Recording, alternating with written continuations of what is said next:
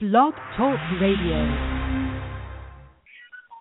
Five, four, three, two, one, go.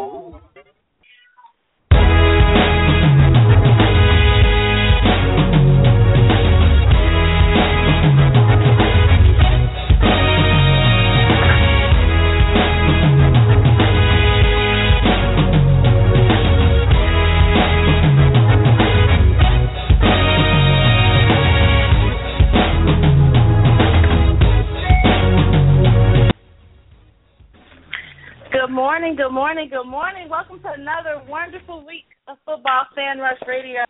Week two in the N F L. I'm your host, Cass. I've got Mike. Michael is back on the show this week, so we're going to give him a round of applause for his wonderful hey, we're here. two weeks ago that we didn't hear about. And then also I have Renard live on the show. So what's up? We're going to kick it off with Renard. Renard now. I guess we're calling me Renard yes. now and not going by Mike anymore. Yes. Well...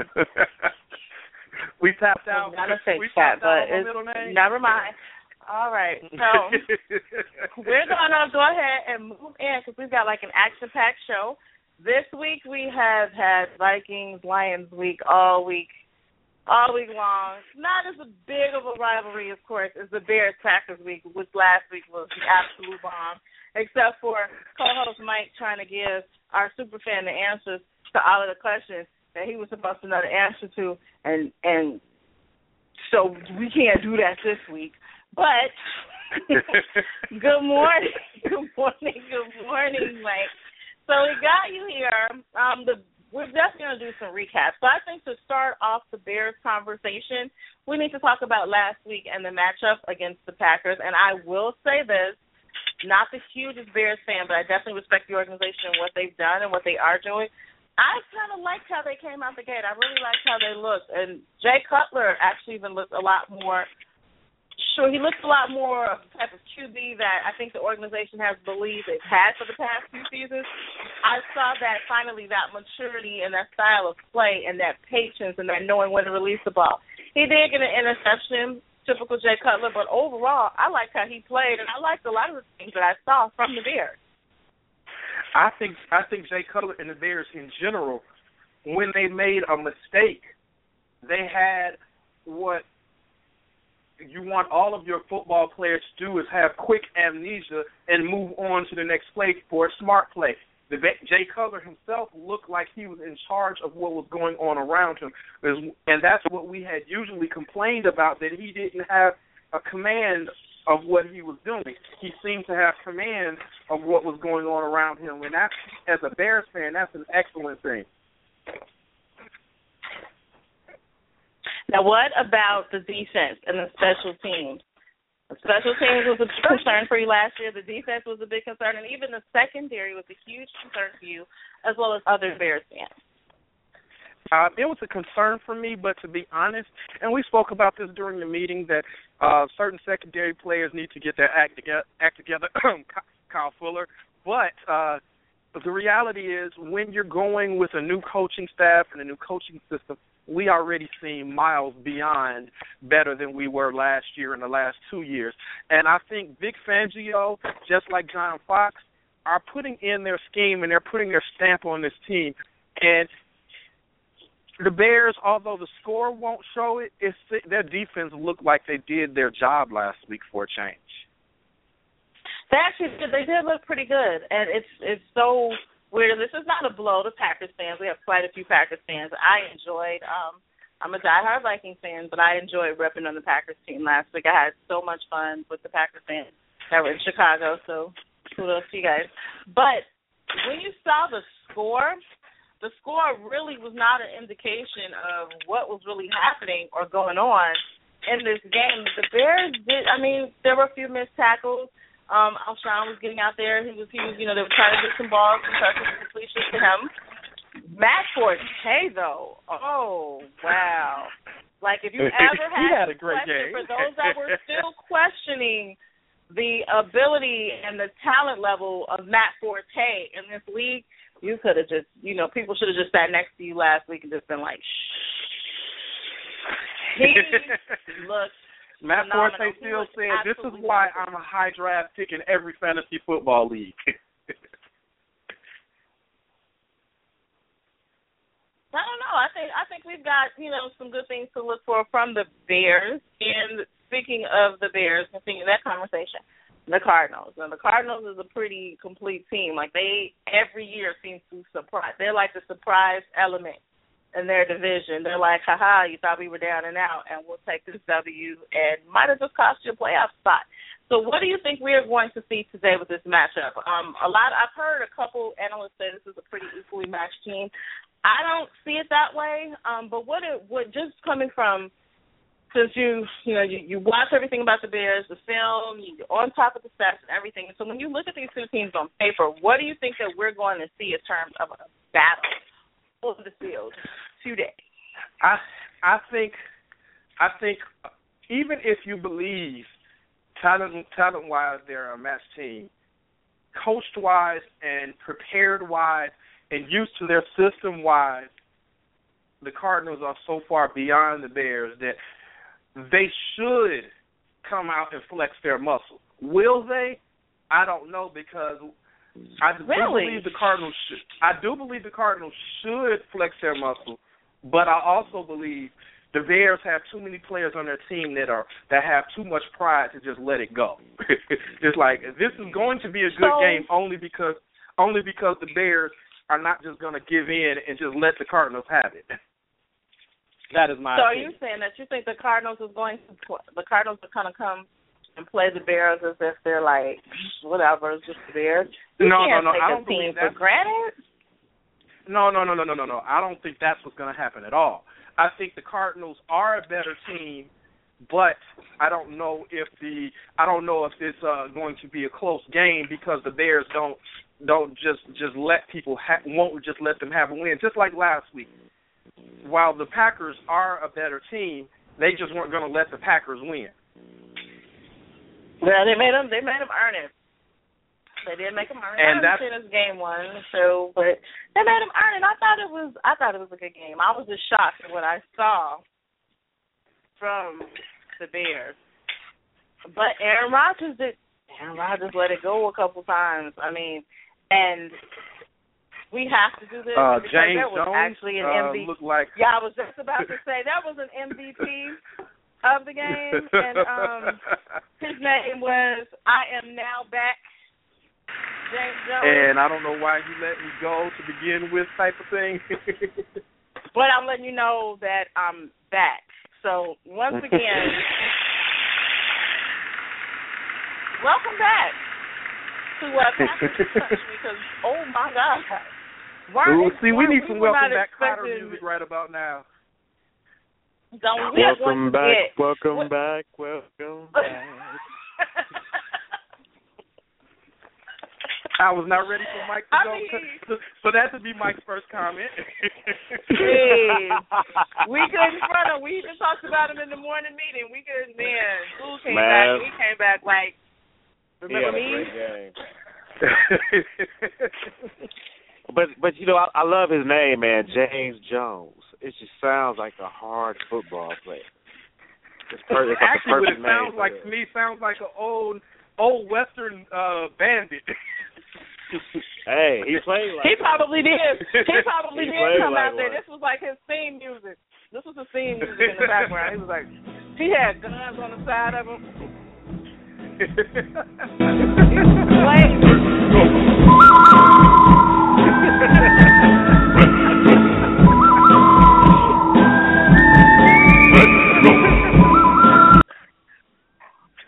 how he came out. It sounded like nobody. We, we got that. people loading no. them sounds into the system. Man.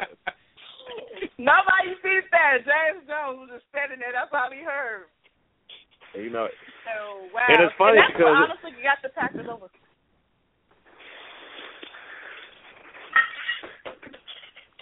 Hello, where'd you go, Mike? What happened? Oh. We, we, we, I stopped letting her talk. She stopped letting me talk, and then we had silence. um, I, well, I, I forgot my thought after that moment. Anyway, yes, it was. So, Michael Renard, so Mike, gave yes, his opinion yes, yes. of what he thinks we are going to see and the outcome of the Bears-Cardinals matchup. Like I said, a couple people have seemed to think this, these two teams are pretty equally matched. I don't. I don't know if they were looking at a different stat paper from me. But I don't think that the Cardinals should take the Bears lightly if you even watched the game last week. So what do you think about this matchup? Do you think this is a game that Cardinals are going to run away with? Or are we going to um, see the Bears' defense step up once again? I think the Bears' defense will actually step up to the game, uh, you know, and do what they need to do. If you, I watched the game last week, and, you know, as we said in the meeting earlier, the score is really not indicative of how well they play. You know, with a couple of lapses here, you know, I think Kyle Fuller uh, needs to step up a little bit in, in the corner, and he needs more work there, you know, adjust a lot better on the fly and, you know, pay attention to, you know, what's going on probably a little bit more. Um, I played quarter in high, in college, so when you out there, you know, and, he, and most of his stuff was against James Jones, am I correct? He was on yeah. he was yeah. a lot of positions we had. So you know, so yeah. you know yeah. when you when you look at it from that standpoint, it's like, all right, man, you know you know, it's, it's definitely gonna be, you know, I don't know too much about the Cardinals lineup, who they have. Right now my computer is acting silly and won't come on, so I can't look at too much of anything. But, you know, just even from the standpoint of just week to week, you know, if he's improved any any from last week, then, you know, the the mistakes that he made last then you know, should be better, a lot less around. You know, oh, so from you, the offensive side, I'm hoping they do. You're jumping in on I the mean, baptism by fire. He got baptized. Hey, last week. He got baptized. Hey, you know, he got baptized last week. So hopefully you're better this baptized. week. I have, I have I been have there. Like, I, I've been the baptizee, and I, I, you know, I, I, so funny. I've done, I've done the baptizing and been the baptizee. So. You know, wow. so I know how it feels to be, you know, to be on both sides of that. And and one, when you're in, it's your first game out. You know, you're playing. A, it's a big rival game, and you know, shoot, you get. Hey, luckily, in, you know, in in the N F L, unlike in college, you get to play them later, so you get to re, you have an opportunity to redeem yourself. You know, so he's got a lot of time to. You know, be like, all right, so James Jones, and, and, and, you know, and then you know, then then we'll be talking about how good a game. Hopefully, we'll be talking about how good a game he had shut James Jones up. You know, that's that's what I would hope to see. But I mean, in today's game, what I really want to do is see the Bears pull out one. Um, I don't think the offense did a bad job last week outside of you know the interception that showed up. You know. Uh, per Jay Cutler, just you know, I, I sometimes I wonder what he's looking at. Or is he paying attention? Uh, just, or you know what? Is it, is I, don't it just even, bad? I, don't, I don't know if that one was on him. I don't think that one was on him. I won't give him. I, I think, well I, I think that one was I think on him. It was well played. played. Yeah, I don't. It could have been. Yeah. You know, I, mean, I think that was the play call because if you notice the play, mm-hmm. it wasn't a drop back type of situation. Look at your progressions. It was hike throw. He. Right. I think the play call was we going straight over here regardless. We don't have time for nothing to develop. And just uh, he was and, the defender. And, it was just there waiting. And see, when I what I, what I get like when if if you're a coach, and I coach too, so I, you know, and I and I learned being the offensive coordinator and being the offensive coach, you know what what it really takes and what you have to pay attention to, you know, and a lot of it is where you are in the situation. The game is not over until it, even if it's like five seconds left on the clock. You have five seconds plus after the clock runs out while that play is still in motion to make a play. So you always have enough time. Always have enough time at the end of the game. So had they taken it, I, I agree with y'all, you know, on, on the on the play call, like you know, like you, if you got a chance to go forward and take the win, you have to be give them, you have to give your team, your quarterback, the best option to win. And sometimes throwing that quick pass ain't the best way. And then on top of that, yeah, you know, but see not... that that then that that to me means, and I'm not uh, I'm not necessarily absolving the Bears as a team of this of the play, but that that may absolve Jay Cutler. It doesn't may, absolve that, the team, but no, it doesn't absolve the team at all. I mean, you still have to consider the fact that Matt Forte dropped dropped a wide open pass On the Matt Forte dropped. Yeah, didn't he, though? That he did. You know, it was like, and it, and it was funny because I reacted, and, I reacted, and my daughter looked at me like, what happened? Like, this is why I don't like football, because people yell, and I was like, oh, catch the ball. Like, what are you doing? How do you, and, and you know, and from that, because I've, you know, I've seen that happen before. I mean, I was, I remember my first game, um, we played this school called, uh, U, uh, School of the Pacific out in California. And they had they had this running back. Dude was cold, but they had the same wide wide receiver to be wide open into the. He was, he was bad. I mean, he was like, dude, I, I, you know, you know, you know, that first college game, you're like, okay, well, but I had never seen a back look like him. You know, I mean, dude, he was uh-huh. solid and like like six four. I mean, like just massive. I was like, damn, okay, this is college ball. I might want to rethink this. Mike lining up against Brandon Jacobs. That's what it is. He saw Brandon right, Jacobs like, on the other hmm. side. And it was like, wait a minute. It's got to be a better way to make a million dollars. You know, see, I'm telling you. I quit. You know, it's got to be a better way. way to make a million dollars. You know, so I get it. You know, but so that, let's, let's throw but, something but, else. Now let's throw something else in the mix today with today's game. We do know that a key factor for the Bears is out. We, we you know, all over television reports, fantasy football updates, and I'm just benching him. I'm not dropping him because I know somebody asks me every week for Alshon. No, you can't have him this week either. But Alshon's out. Is that going to be a difference maker for the offense for the Bears? Actually, I think it'll be a benefit today, not in, not an overall thing, but for today. When you know that person can't be put on the field and you can't, you don't have to force the ball to him, because I believe some of those plays they threw to him last week, they were trying to force to him to see to see how good he was going to be for the for that game. He's not coming through that door. He's not playing today. Let's move on. Let's play to another set of players. I think that is good for today. As the season progresses, we definitely need him back. But for today, today I think it's decent. And Michael, well, I think it'll give, I think it'll give them an opportunity to see, you know, for other guys to step up to maybe attack the run game a lot more with Matt, uh, you know, and get that going, and then open it up for the passing game. It just really, it, it's really going to be like every, you know, any given Sunday is going to be what it's going to be. You know, so we'll see. I mean, like I said, I'm hoping for I'm hoping for a win today. You know, um, I would like for us to be one and one and not zero and two. Uh, we don't historically we're not great when we don't start off well. You know, so Michael, you just said something that I, I like. Uh, will it give us oh, a chance to concentrate on the run game? Did you notice last week three running backs played? Three running backs played the game. Oh my right. goodness. Three running backs played the game. Wow. The, we had significant oh, wow. play from the running game. Yes, I'm excited because John Fox well, is going to run the football.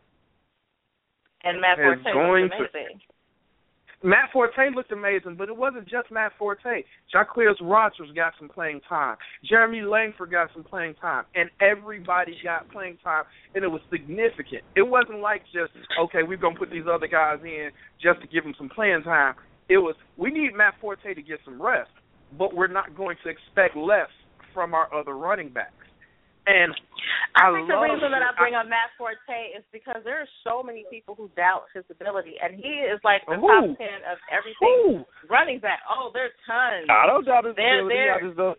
I know you know, when but before before when you're in the top five, you even, when you're in the top five of uh, when you're in the top five of everybody's draft in fantasy football, and you're you're starting in ninety-nine percent of all uh, fantasy football oh, okay. leagues. I don't think mm-hmm. I don't think I don't think you're uh, you're under, under what's the word you're you're, you're being, you know what I think it is. You yeah. know what I think it is. I don't know what it is. I don't know if people don't think he's excited. They they get his talent. They see the numbers. So, of course, if I have a fantasy football league, yes, I'm going to draft him. Yes, I see that he's one of the top five backs in the league. But you all can't tell me that, and I mean, okay, so the first name I'm going to mention, no question, but Adrian Peterson, Jamal Charles, LaShawn McCoy, like when you, Marshawn Lynch, when you hear this list, How many of them end with Matt Forte? And he's higher than a lot of names that get thrown around on a daily basis. So I loved watching him just come out and just beast it all over the field, because I'm one that's not hard for Matt Forte. And it's almost like people don't see it. They will bring up a, a, a batch that's listed at number eleven, twelve, thirteen, fourteen, fifteen and talk about him as though he's a god. And I'm like, good job. Hey, I'm a twenty-two. He, but N F C North, he's right. Did you see his stats? And I don't, you know, that's like, is this, is this, you know, like, what is it? I, I was proud to see him. I hated to see him fight for his contract twice.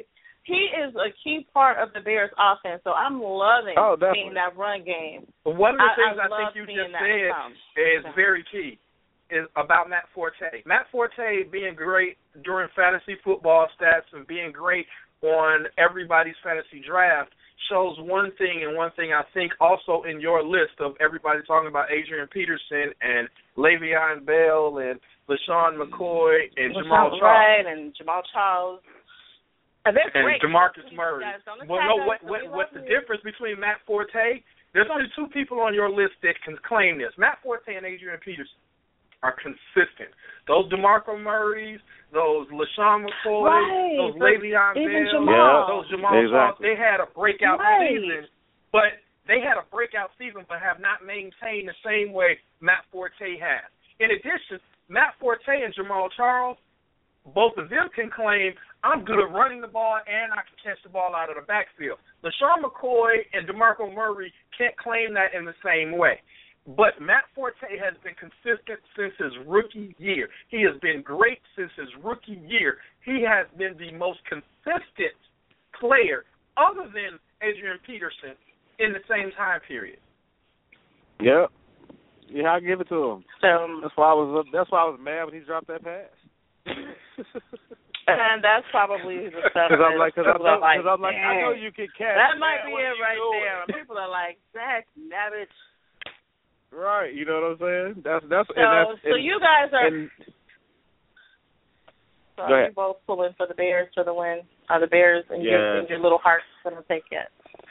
Yeah, I'm pulling for I'm the Bears to win the Super week. Bowl when they're not even in playoffs. So the answer is yes. All right, so Mike two for the Bears. Fan. I'm I'm neutral on this game, not because I'm a huge I'm a Cardinals fan or anything. I'm just very neutral on this game. For me, this is a game that I want to watch both teams because I would that's how the Cardinals affect their division. The Cardinals are like a heavyweight in the division. You almost they're like that baby that doesn't that's like at day camp with you with all the other kids. And he's not really good, but then he's not really bad. But then when you build your Jenga, you know, he comes over there and knocks it all down, and you got to start over. But you can't be mad at him because he just bumped the table. Like, they're always there to take somebody's glory. So I want to mm, watch yeah. if they're going to be that team that just keeps you from going to the playoffs or if they're going to have a big postseason run. So today, for me, this matchup is to see how much better the Bears are getting with their new coaching staff and exactly what the Cardinals are shaping into. So I don't have a winner or loser in this game. I, I don't want anybody to chat me and tell me that I don't have a winner or loser because I'm trying to watch my Vikings move up a notch because, oh, my God, is that going to be another different conversation in about, you know, oh, we, we got we gotta wait hopefully, on we gotta wait hopefully, I'll, I'll, hopefully I'll have a liver by the time this season is over. But, you know, let's go. we got right we gotta wait. We got much we can talk about on that because we also got to re- yeah. we also got to look at uh. Uh, something else, uh, namely the we can't have any type of recap and ignore the Cowboys versus the Giants from last week. Oh my but wait, God! But, but, but wait, but wait, we have another N F C North team. Up. Dang! Who we got? We talk about? We got the Packers. What the? I always keep telling you hey, we don't have to talk about them. The Packers. We do, and they have a game today, and they play the Seahawks. So I think that's a lot to talk about today, oh, considering man. the Rams refused to let the Seahawks live last week. Dallas Cowboys like, fans, New York Giants it, fans, you heard me trying to support you and talk about you. You, we, we're gonna put you off to the back burner just, just for a little bit, just because y'all game can look like the the, the the Rams versus the Seahawks. But we got you. We got some questions too about that game. But back to the N F C North. like we did mention when it came to the Bears, the score wasn't indicative of what we saw on the field. Thank goodness for um, James Jones helping the Packers out, because it was a little scary for a moment for Packers fans. Yeah, the the, the Packers said that Clay Matthews was quoted saying that uh, if we don't get our act together, we will not win game two. And that's not the type of statement. That's not the type of statement you usually hear from a player yeah, from a that Matthews. Just won a game. And so he knows they should not have won that game. When you're coming in after a win, that we better get our act together if we want to win game two. So he knows, and it, and it wasn't a dig on the Bears at all, but he knows the Bears are shouldn't be compared to the Seahawks at this point. So exactly, he know he knows that we got to get our act together because they're going up against even a team without Cam Chancellor. They're going up against a much better team. They're not going to be able to get away with the mistakes that they're not going to be able to get away with those same mistakes. Well, I don't know, Michael. What do you think? Well, considering that they barely won, get it barely. Ha ha! I made it funny. Anyway, consider you know. consider that okay, you know, the, the, they, they didn't win by that much. Um, in last week's game, yeah, they had they he understands what's at stake. You know, they only won by eight points. Eight points. That's not like we said before. You know, the score is not indicative of how the game really should have been turned out. You know, you you change different things here and there, and it's a different ball game altogether. And the Bears win. It's really that simple. So with Seattle being who they are, uh, and they're needing some. They, Some very, you know, some improvement. The Packers need some improvement in spots. Yeah, I, I, I don't know. I think they will see. You know, they well, always I do know that um, do well anyway. So, right, well, um, Balaga is out. Um, he has to end up having knee surgery, so he's out six weeks at a minimum. So that's a big, that's a big blow to the Packers coming into this game, considering they already have quite a few key injuries and a few people that are playing, I believe, are honestly playing through their injuries. So are the Seahawks coming into Lambeau Field, which I am not a Packers fan, but if you have never, like if you have a bucket list as a football fan and it's to visit every stadium or to go to a game, even if you do not like the Packers, please go to Lambeau Field. This fan experience is something that is, is very different. It's a whole lot of fun. Yeah, it's all about the Packers. As a Bears fan, the only amazing way I plan on going to a Packers game I don't care in, in in Green Bay and, if, if and it's playing against the Bears. If if it's playing it's against a, the Bears, it's a fan. Ex- it's a fan experience. It doesn't no, matter. No, wait a minute. Okay, wait a minute. You can wait a Bears, minute. You can be a Bears fan. No, no, but wait a minute. I realize it's a fan experience. There's two reasons. One, I'm still a Bears fan, but I will go to a Bears Packers game in Lambeau under one one circumstance. That it's early in the season because it gets cold enough in Chicago. There, the, the term should not even be cold. It should just be, uh, I don't know what it should be. It's just ridiculously cold. Burr. I don't know because, like, wow. It, it, it, ain't no way. You. I mean, honestly, you have to be a Packers fan to go to those games in late October, early November, and in the dead of December. Oh, my goodness. I, I you have to, but I also lived in Minnesota, so I was just there like, what? Yeah, you lived in Minnesota, but let's also keep it real. Let's keep it real. I did for those keep it real. We, went been, to, we, we showed up. No, no, no, no. But for those who have never been to Minnesota, um, Minnesota, downtown Minneapolis has to be the king of the skywalks. There are so many skywalks in downtown. Mm-hmm. And for those of you that don't know what a skywalk is, that's when a building Just is connected to a building by, by a walkway. It. It's a skywalk going from parking lot to parking lot in Minnesota. Only reason I know this because I've walked from parking lot to parking lot. I've gone and amid, if they're the king well, of skywalks, it's so cold there. Home. No now, I'm not knocking your freaking home. home. It's cold there. You know this. It's still a great fan experience. It's still also one of it's, it's a pretty tough place to play if you haven't been there. No matter who you're a fan of. So the Seahawks are coming in. When they're coming in, you know, they've got Mike Morgan, he's out. Marshawn Lynch, when they listed him initially as probable, I was like, whoa. But that, that, that's a big key for them. But did the Seahawks get exposed last week against the Rams? Because the Rams, they got exposed. Uh, you know, by they going over the, the over Rams the top. Had, like, they're they're clearly missing Cam Chancellor from the nineties. The Rams had Puffy's moniker from the nineties on their chest. Like, they was out there like, can't stop, won't stop. Like, they're like, whatever you're doing, we, we're coming for you. So They they took this? advantage of Cam Chancellor not being there. And literally, if the if the Seahawks go oh and two, I have a strong feeling that Cam Chancellor gets renegotiated. Now, what's up with that? Like, how do you guys feel about the Cam Chancellor situation with him having to fight? And there, there are um, there are just, there there are many circumstances where I would say get to practice and get to get to playing because you just you just signed a contract and there's three three years left on your contract. There are many circumstances where I would say that, but this isn't one of them. And I believe it was Marshall Faulk that said it uh, when the Seahawks have just paid Michael Bennett, they paid Russell Wilson, they paid uh, Richard Sherman, they paid M- Marshawn Lynch, they paid a host of other players. Why are they choosing? Uh, they play, I believe they paid Earl Thomas. Why are they choosing to take a hard line on one of the most needed players in their defense? I don't understand the hard line right now on this player. It would be different if it was just a random player who has not meant to you what, what he clearly means to your defense. I don't understand the hard line right now on this player. Because under normal circumstances, dude, you got three years left on your contract. Get out there and play. But I don't know.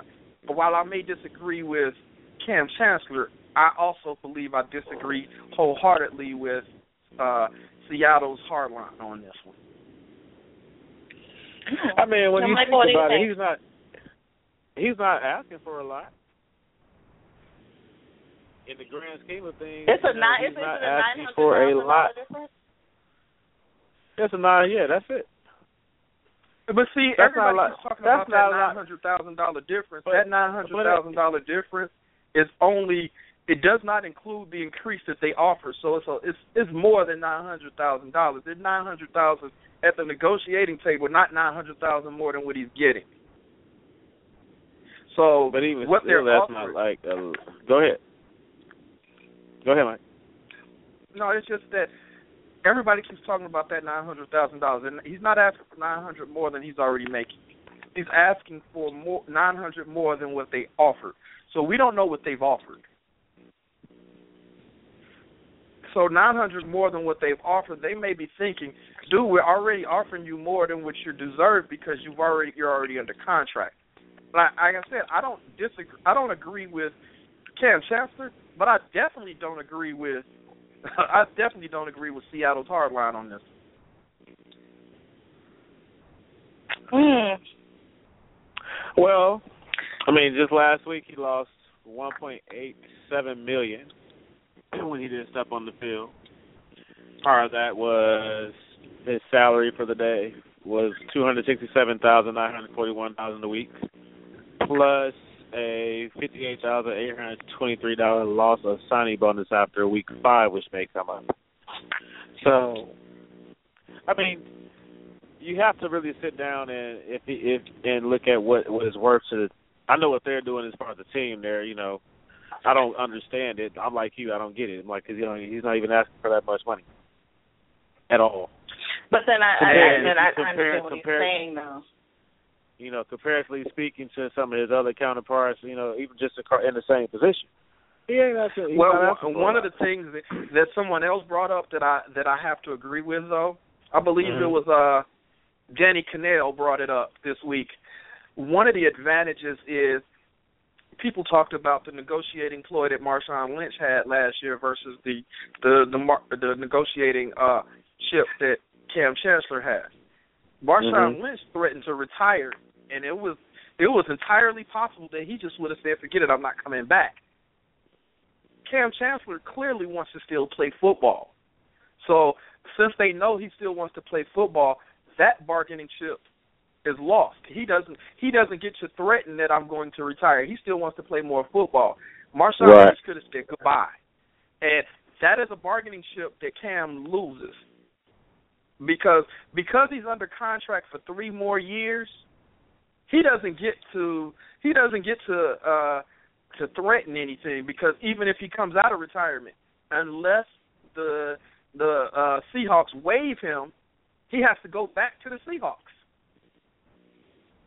With Marshawn Lynch, he was right like, in demanding when he's demanding is he right in demanding that amount, considering he apparently he him missing from that lineup has created a, a big hole, and we saw that being taken advantage of by Saint Louis. So, you know, I this has to get settled as, some type of way. I think as football players and their and their length of career being so short, you have to you have to negotiate when you have a negotiating stance. His negotiating stance is, right now, it's clear that I mean that much to your defense. I have to act on this right now, because in two or three years, I might not be able to pull. I may not be able to cash in this chip.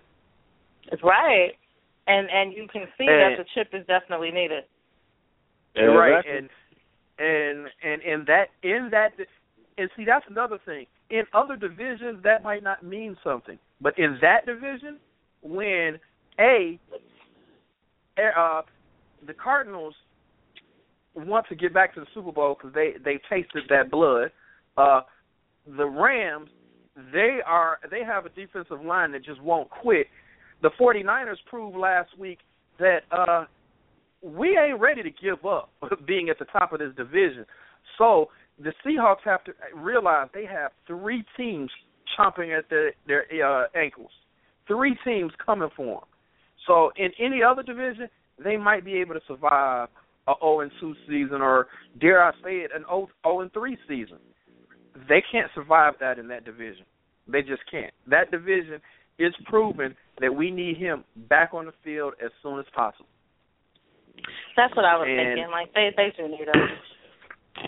No, you know, I mean, nobody's – the great thing about it is the media – nobody in the media is blaming him for it. You know, he's he's getting up in age as far as football goes. He's about to be twenty-seven. So you figure, like, why would he wait to get paid later when, like, hey, man, I might be shutting down soon, and I'm working to you. So if you go oh and two, you'll be calling me, and we'll, we can sit down and we can talk. Or you might well, want to hold like out. To you say, him you know? Yeah, I think, you know, because especially when you want to play. And I think it's in the best interest of the, uh, you know, the franchise to do what they, and the team to do what they need to do um, to to make that happen. Like, if you got to pay the man, pay the man. It's real simple. One plus one equals two. Hey, in man. His case, it's only nine hundred thousand. I need that sound bite. I need that sound well, bite. All right, so.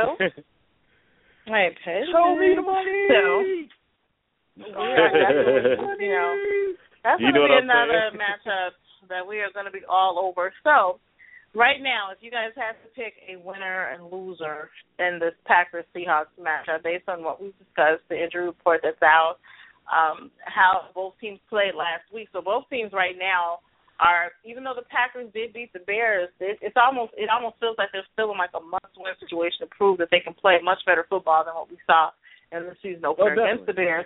And the Seahawks are trying to redeem themselves because the Rams just would not go away. They wouldn't. It, you know, if it would have been like something like sixty-five overtimes, they probably would have ended the game before Monday Night Football started. Like, they would not go away. They took advantage every missed opportunity. Their defense was on point. Their secondary looked great. They were stopping the run. I mean, they, they absolutely looked like a complete team, something that I haven't seen from the Rams in Uh, Marshall Faulk. A long time. Um, it's been a while. Marshall Faulk and uh, Torrey Holt and uh, right, Kurt right. Warner. It's been a while. Like, it, long, it has been time. a while. It was really Bruce, refreshing uh, yeah. to see. It was refreshing to see. It was just, a, it's just, just sort of, you know. The greatest show on turf is not happening anytime soon. Man, the fastest show on turf. Like, they played no games. I used to be like, wait, like, what happened? A touchdown. All right, Marshall Faulk. All right, yeah. Where's the replay? It was that fast. Like, right. they, they played no games. It, it was it was awesome to watch when I was younger, and it looks like that's what, you know, Saint Louis is ready to go back and capitalize. So I agree. The Seahawks might have something to prove this year. And well, what I would it looks like Arizona this, is coming from. What I will say about the uh, the game and who I will pick, uh, my answer is going to be filled with ulterior motives. So first off, any chance I get, I always love to put the word loser next to the name Packers. So I want to pick the Packers to lose. But on top of that, I want the Seahawks to lose because I want Cam Chancellor to have more of a bargaining chip going into next week. But if I'm honest with myself, I have no idea who's going to lose. Hence, all of the ulterior motives. It's like it's like a civil conversation. My right brain, yeah. says, my left brain says it. That's my thinking. Yeah. So basically, you're kind of the way I am in, in the first game. So I, I, I get it. Um, I want the Packers to win. I'm not the biggest. Yeah, I, I'm pulling for the Packers. Yeah, she well, hates the my team. I'm she sticking hates to the it. Seahawks, and every chance she can, she always puts the Seahawks to lose. I do not lose. hate them. Okay, you dislike them with a hate lot of fun. Them. I feel a little bit like this, but it's not hate. It's just, you know, it, a little bit uh, like this. It, Yeah, no, she, no, she dislikes, dislikes them to, to zero point zero zero zero one percent less than hate. Yeah, that's, yeah, okay. Oh, I that's think that. a lot. I um, but okay. I look. I, you know, I don't know. I, I'm, I'm honestly, I want the Packers to win, and not you know. How, how do you call yourself I, I, I, a Bears fan? Wow. Hey, hey, hey, hey, hey, hey. hey. Hey, listen to listen to my can I can I you see, want me please? To steal your Bears no, fan no, card? No, no, it's not. Even no, is off, it put, do we need to put first, it on suspension? First off, first off, I'm like you. You know, I would like for I would like for Cam Chancellor to get you know get. I, you know, I don't come from, coming from the standpoint of just being a player and you know understanding what it means to be play that game and you know and also. Make a living from it.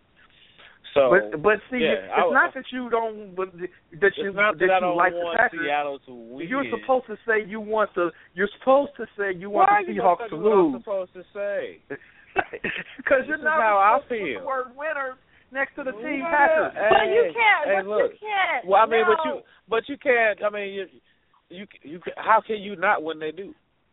I'm just saying. You know, well, I was just, like, you can't. I'm not arguing. This is not about you know. This is not about my loyalty to the Bears or, or my dis. You know, I, don't uh, have any dislike. I really don't have any dislike or you know to, right, for, like, for the fact. This is crazy. You know, this I'm just is, looking at it from nuts. a standpoint. Uh, you know, it's just like when you look at who who who would you rather win or who would you rather lose. I would rather the Packers win. Seriously, if James Jones comes out and have another, has another night like he had last week. Against the um, Chancellor's backup, yeah, it's gonna be funny. He gonna have two great games in a row. What? Okay. I mean, he, like, he are we going? Are we putting up James Jones on the cover for next twenty seventeen already? No, because then you have a next season jinx. Don't jinx our no. No, but goodness, no, no, no, no. Goodness, we're not like, doing that. Anytime, anytime someone says like, "I want the Packers to win," this is like Mike's reaction. He's up there like, you know. I'm like, calm down, dude. Like, overall, we talk about football overall. We got to look at the big picture.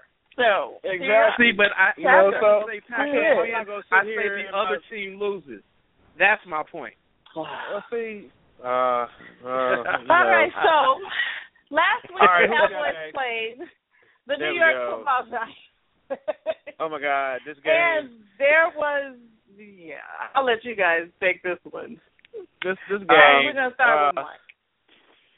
Man, uh, I, I was I was so disappointed, so disappointed because when I looked at the game, it was like New York was balling. I was like, all right, cool. Eli's got it back. Wait a minute.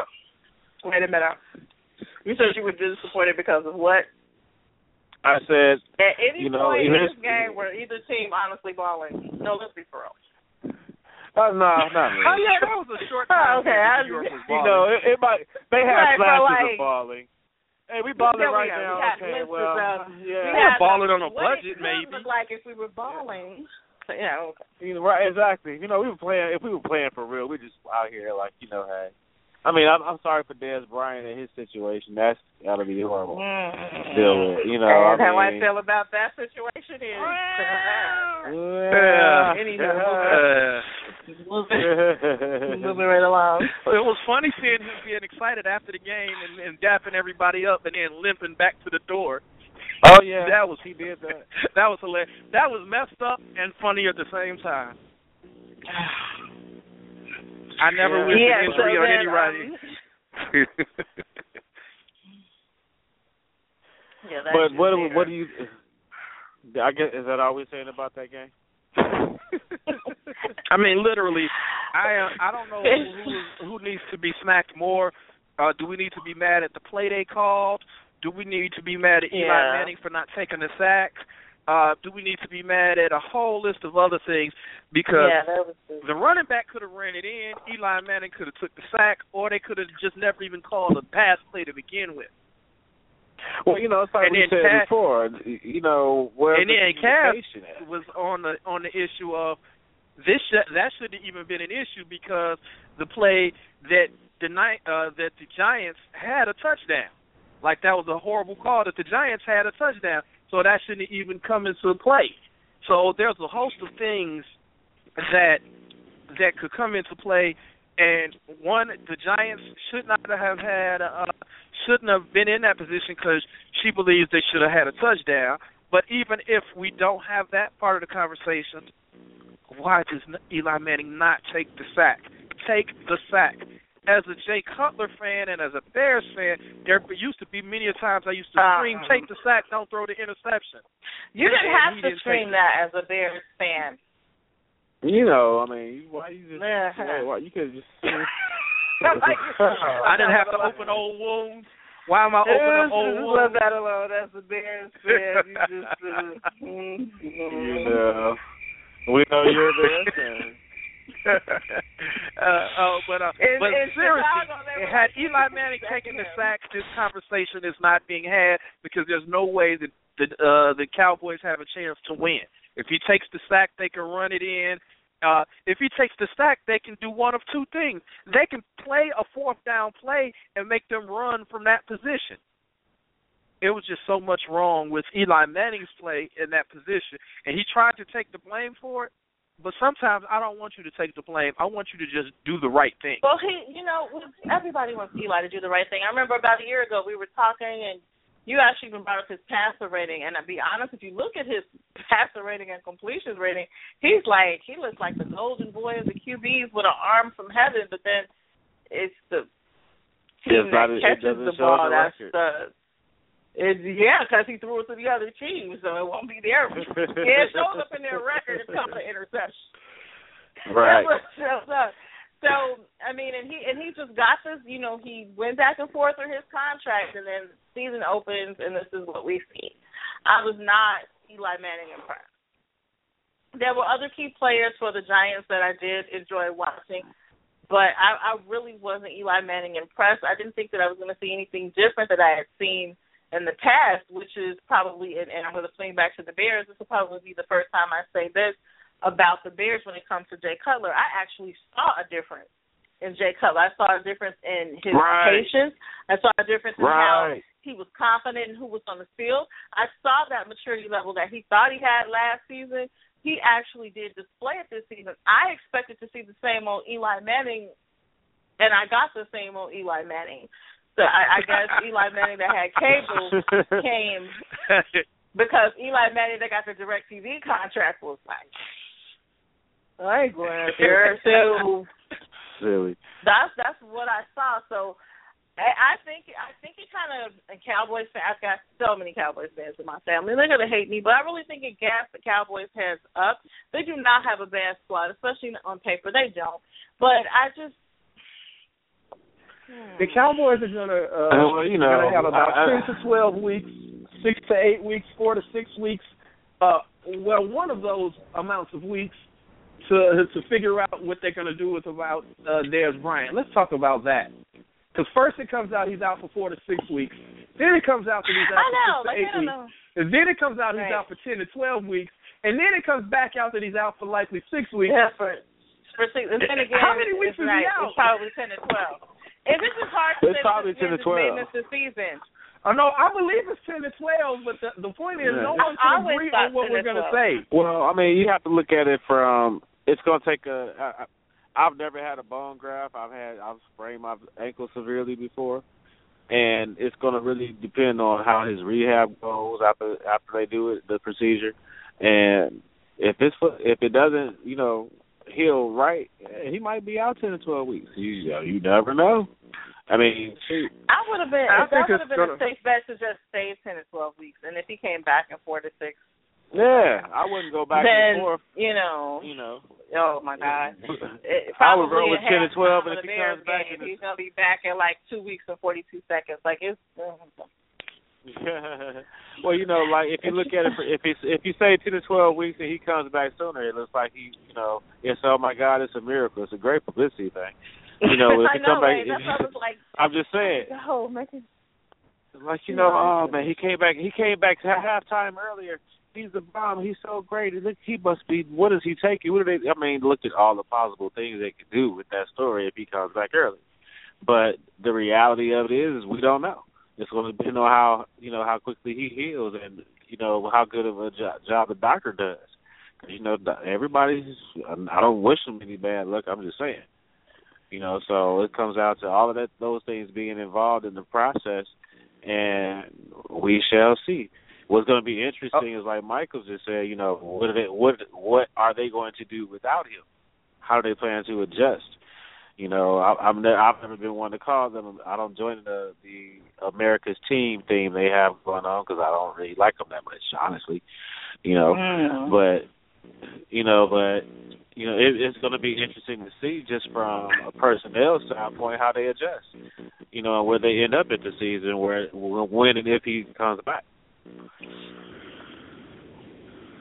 Well, they play the Eagles this week, so they've got a pretty nice divisional matchup. And um, the Eagles don't, you know, they don't. But what are you guys' opinion of the Eagles before I even make this next statement? Like, the Eagles do don't look bad. I don't think they look bad. I might be off a little bit. The Eagles don't look bad. It's just that I think part of it is people are so fed up with Chip Kelly. It's like, okay, you believe you're the smartest man in the room. Would you go on and win now?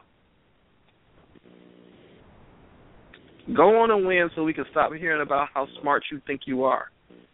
But all that, also, all that being said, uh, we do want to at least talk, uh, talk to our live listeners, and we don't want them to miss out on the few things that are going on with Vikings Lions Week. Because it, it's it's clear that the the bulk of us talking about Vikings Lions Week is going to end up in the podcast. Let's move on to Vikings Lions Week. Sophomore season, he's sort of well, wait, focused wait, wait. now. Great rapport with Phillip Rivers, and while I don't like Rivers, keep going. I um was I was gonna do you know give my lovely Vikings and those people that like the Lions a whole second hour because we've got a second live hour kicking and going here. Just because I know we're going to always, but I just want to start the I just want to start the conversation in the division, and this is okay. So we can start it because this is a pretty important matchup, and the reason that it's pretty important is they both had season openers that were disappointing. I was watching the Lions yeah. Chargers game. The, and, and the Chargers did talk big smack, and the Lions came in, and they did something that Mike and I talked about, which disappointed us that one season we had a little bit of faith in the Lions. They came out hard. They came out strong. They were sitting on top of this game. All was finished. How you let a team that had three points on the board for, like, the darn near the entire game come back and beat you like that? I wouldn't say any. I wouldn't have talked on the plane. I would, press conference would have been like, we we we we came, we we we played football. You sure? You, you sure? Are you sure you played football? Right. Are you sure? I will. I plead the fifth. Are you positive that happened? Like it, it was. One, two, three, four, five. It, it was right. Man. it was really that. It was almost like the end of the game ended like this. This is that was Western should have played it. I couldn't believe that. I was like, what happened? You can't have a lead like this and lose it the way they lost it. It was like for something just clicked with the Chargers, and they were like, they're done playing football. It's our time now. And, you know, and that's exactly what happened. They just turned it on and ran all over them. And it was, I was confused. I was very disappointed because I, I even felt like even if they lost that game after having such a great lead for a while, that they still would have tried to save their lead. They were just like, um, it's over. Okay. What, what did I say yeah, about marathon versus sprint? I mean, marathon versus I mean, sprint. I, what? Are you calling out companies now? We need them in our. But um, it, it, it was it was heartbreaking to watch, and I, I did put some stock in the Lions. I seen them in, in training camp and, and everything that they've built. Now, they did have key injuries, and so is probably a missing factor for the Lions. We understand that he is not a factor right now in Miami. So maybe that relationship and that family is broken apart. Um, you know, you've got other players out. You've got Nick Fairley gone, but they still came out strong, and they had the Chargers right where they wanted them, and they dropped the ball. Then we're going to move along to, of course, my favorite. I am, like, school, everything. My entire life has to do with the Seminoles and the Vikings. And a cat and a dog and a son. But that's whatever. So when um when it comes to the Vikings, I actually had high expectations of this season opener. Even if the Vikings would have lost, I thought I was going to see some really good football. Not the greatest, it's game one. And they've never been the, the come-out game one. It's been years since they've come out in game one and just slayed a team. They did last year. They did really, really good last year for their opener. But, you know, even if they would have lost, I expected to see some great football. And the reason that I would have been initially willing to take the loss is they have to work Adrian Peterson back into the offensive system. They ended up playing um, only one game with them last season. They're a host of new players. Other players are gone. The O-line looks a little different with still low holdout. So I was willing to see, you know, how this was going to work. I did not think it would not work. That's what I, I did not think a lot of things, a lot of things did not work. I mean, Adrian um, Peterson uh, got the, thirty-one yards and ten touchdowns. The number one person that needs to be benched this week is Norv Turner. How do you not give Adrian Peterson the ball? Well, there's a lot. I mean, the O-line looked really, really shaky initially. And then we moved to the O-line was like holding. And, and I'm watching – Teddy in the pocket, okay, baby. Nobody's open. You can you can run out. You go for it's like don't run into your own man. Like what's the what, huh? You you you you fighting your own in the pot. I don't get it. We got to teach you how to dive a little bit because we want to make sure that I, I know in baseball you can slide your way to a first down, but if you don't exactly know where it is, how about you go head first? You almost didn't get it. Like it was it was.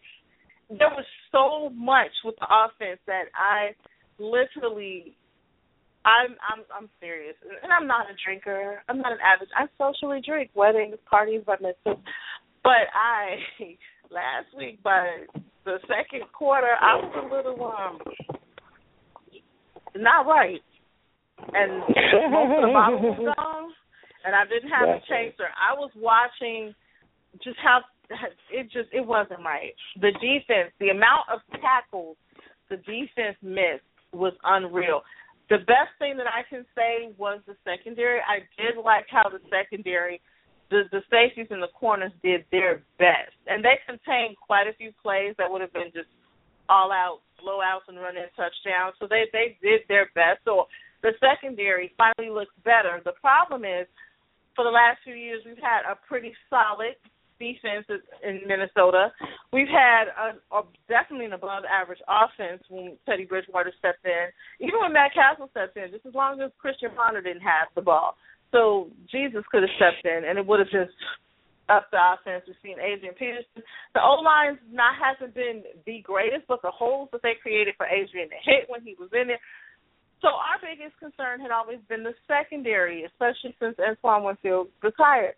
So now we get a secondary that's coming together, and then everybody else quit. So these two teams have a lot to prove. They are going for blood this week or or something. I don't – hopefully they just don't go for, like, a tie. Because if that's the case, I'm going to have a liver by the end of the season. Like, I I won't make it. I won't make it. And I think the Vikings have a chance. If they watch that, they should definitely be humbled. That was that was the the theme of the presser right after the game. This game humbles them. So you got paid. The coaching staff, y'all got paid to fly all the way there to get humbled? No. No, I don't think that. No. No. You should have had them together. That's something you do in the preseason. Um, the amount of retweets of, of, of a statement that Teddy Bridgewater made that this team isn't as good as everyone thinks they are. How about you not say that again, Teddy? We love you right now, you and your two gloves and all of that. It's really, really cute. Yay.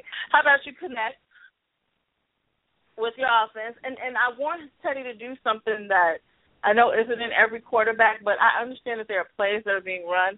But there's also a defense out there that can read a lot of that, too, and that's what they get paid for. So sometimes what you thought should happen when you came out of that huddle and lined up, and it starts to look a little different, trust your instinct. That's what got you as far as you got last year as the quarterbacks of the Vikings. You got to do it again. You got if you see something that, oh, I don't have a receiver open, but Adrian might be open, or with fourth and inches, I might have to, you know, run this one in. Trust, I felt that he just looked very, very shaky, but it's week two. So I definitely, I don't give up on my Vikings no matter what. If I made it through the Dennis Green call out the Vikings fan for life. He could just brand that on me. But I really do want to see Teddy Bridgewater play better. I want to see more plays designed for Adrian because when Adrian did get open and he did get the first down, he did look like Adrian of old. Like, there were about sixty-seven people on his back. I think they threw like a Volkswagen Jetta and everything else on his back, and he still got the first down, and that's the Adrian we used to hitting when he can hit those holes, and those holes are created for him, and he hits them, and he's gone. He's gone. You got a workhorse of a back. You got to use them because it's obvious that they're on the receivers. And Mike Wallace got open. It was great to see Teddy connect to Mike Wallace, but they've got to run more than the simple schemes, and considering they were opening up last season and had schemes already in place for Adrian, I'm not going to believe that Norv Turner has just, like, forgotten all of that just because of what happened and they couldn't finish the season with Adrian. You guys had things on paper, on the board. You guys had schemes written, and it worked in game one. So why can't we take it back there? You know, I'm I'm confused. Somebody has to win today. I'm going with the Vikings. I do have my bottle of vodka here with me. And hopefully if the Lions put on the same performance they put on against the Chargers, the Vikings are a shoo-in and considered the number three spot, at least for now. So I don't know what the Lions did when they played the Chargers. They had the game in the bag, and then they left the bag on, like, the bench at the bus stop to get on the bus. Didn't realize it until they got home. Well, so, I mean, the one thing you can say about all of them, if you look at it, well, outside of, you know, the Vikings first, um, with their loss, uh, the Bears and the Packers and the Lions, they're all the way right there. You know, they're not that even with, you know, with their losses and the Packers win over the Bears, you're not we're not looking at teams that need to improve by much, you know, as far as the division goes. Little tweaks here and there. I'm talking. No, the Vikings need more than a little of anything. Well, like, they need more the than three. a little tweaking. I, yeah, I know they I know they need a lot of tweaking after that. I mean, I'm, I'm, I agree with y'all. If I have Adrian Peterson on my team, it's like, here, just go ahead, go ahead. I'm not, why would I take you out of game plan? My game plan would be centered around you. That way I can open up everything else. You know, but to to look at the losses that were experienced in the division, you know, theirs to the forty-niners was definitely the worst one. You know, um, speaking of the forty-niners, I think that most people probably thought, like, I know that uh, Michael made this statement earlier, you know, he didn't think that they, that they were a good team or going to be a good team because of all the, the exodus, we call it that, the mass exodus um, they had, you know, in their organization. But It, it's the way I look at it. It's, it's still football, and, and you still have. Yeah. As long as you have the main keys that you need, and you can fill those positions, man. Anytime you can do whatever you need to do on, with a, with a, with a great team, and you know Kaepernick's proven to be a good, solid, and quarterback, and to be consistent. Um, you know, and so it, I don't see. I'm with y'all. I don't see how the Vikings could even be out of the game and lose by so much without any. It's like almost seemingly no contention, you know, from the offense. There were so many things, and I know people were on me like, "Oh, you're so hard on Blair Watch." But even even when the coach is like, "I really don't want to send a kicking team out there. Let's go for it." Like that's that. Come on, like these were. What I saw from Minnesota were a lot of things that I thought should have been fixed, tweaked, and adjustments made in the off season and in the preseason and in training camp. Like, that was brutal to watch that spill over into game one. It, it just really was. I didn't think that I would see that. I didn't know if they were going to be better or worse, but what I did know was that that shouldn't have spilled over into game one. Like, yeah, that, exactly. That was pretty bad. So I agree. I'm definitely looking for a much better outcome against the Lions. Unless somebody well, we'll see. It, it, it's definitely, it, it'll definitely be interesting, you know, considering that the Lions gave up, you know, how they lost last week, you know, and the Vikings should, hopefully they'll come out with a bit of a chip on their shoulder and um, play to their capability as a team. You know, we all, we know they have individual weapons now. Now it's the time to put it together so we can see, see how well they've gelled in the last week and see what improvements they made. You know. So um, wait a minute. I'm so why why game. do I am too? But I need the Vikings to really go in and honestly do what they have to do and wrap this one up. But why is we have a co-host that's sitting in the background like this? So I'm trying to figure out, like, what happened to Mike? Did he leave? Does he just not like I'm still here. I'm still here. He hasn't said anything. To revive him. Like, are you okay? Because it was three of us went for the Packers to win. Are you okay? You need oxygen? You need yeah, oxygen? No, it, it's just that when sure. it comes to the Niners, I, I, I really, I, I'm beating a dead horse. I'm one of the people that literally said that they're not as bad as we thought they were. And in the pre-show meeting, you said, well, maybe they only played the Vikings. I love my team, but they were only playing. It's not like they were playing world beaters out there. And I was the one that said, well, I must have had a really low opinion of them because I did not expect any of that. Although I knew Carlos Hyde's name before the game, although I know Colin Kaepernick is still there, although I know Eric Mangini's a great defensive coordinator, I know all of these things, but I thought clearly, too many people left that team.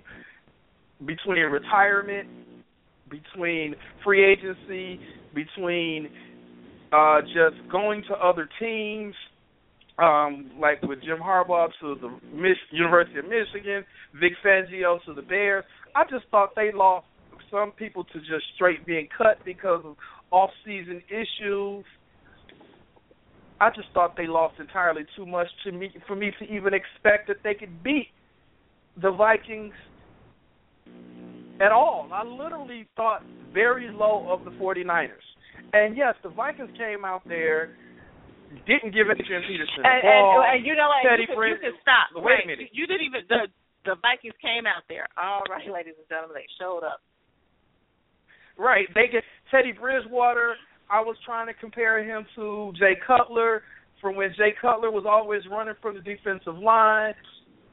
But the difference was, Cassandra brought that up, at least Jay Cutler was smart enough to run out of the pocket and try to get out of bounds instead of just running straight backwards like Teddy Bridgewater did, having the ball for twenty-two seconds and still not throwing the ball.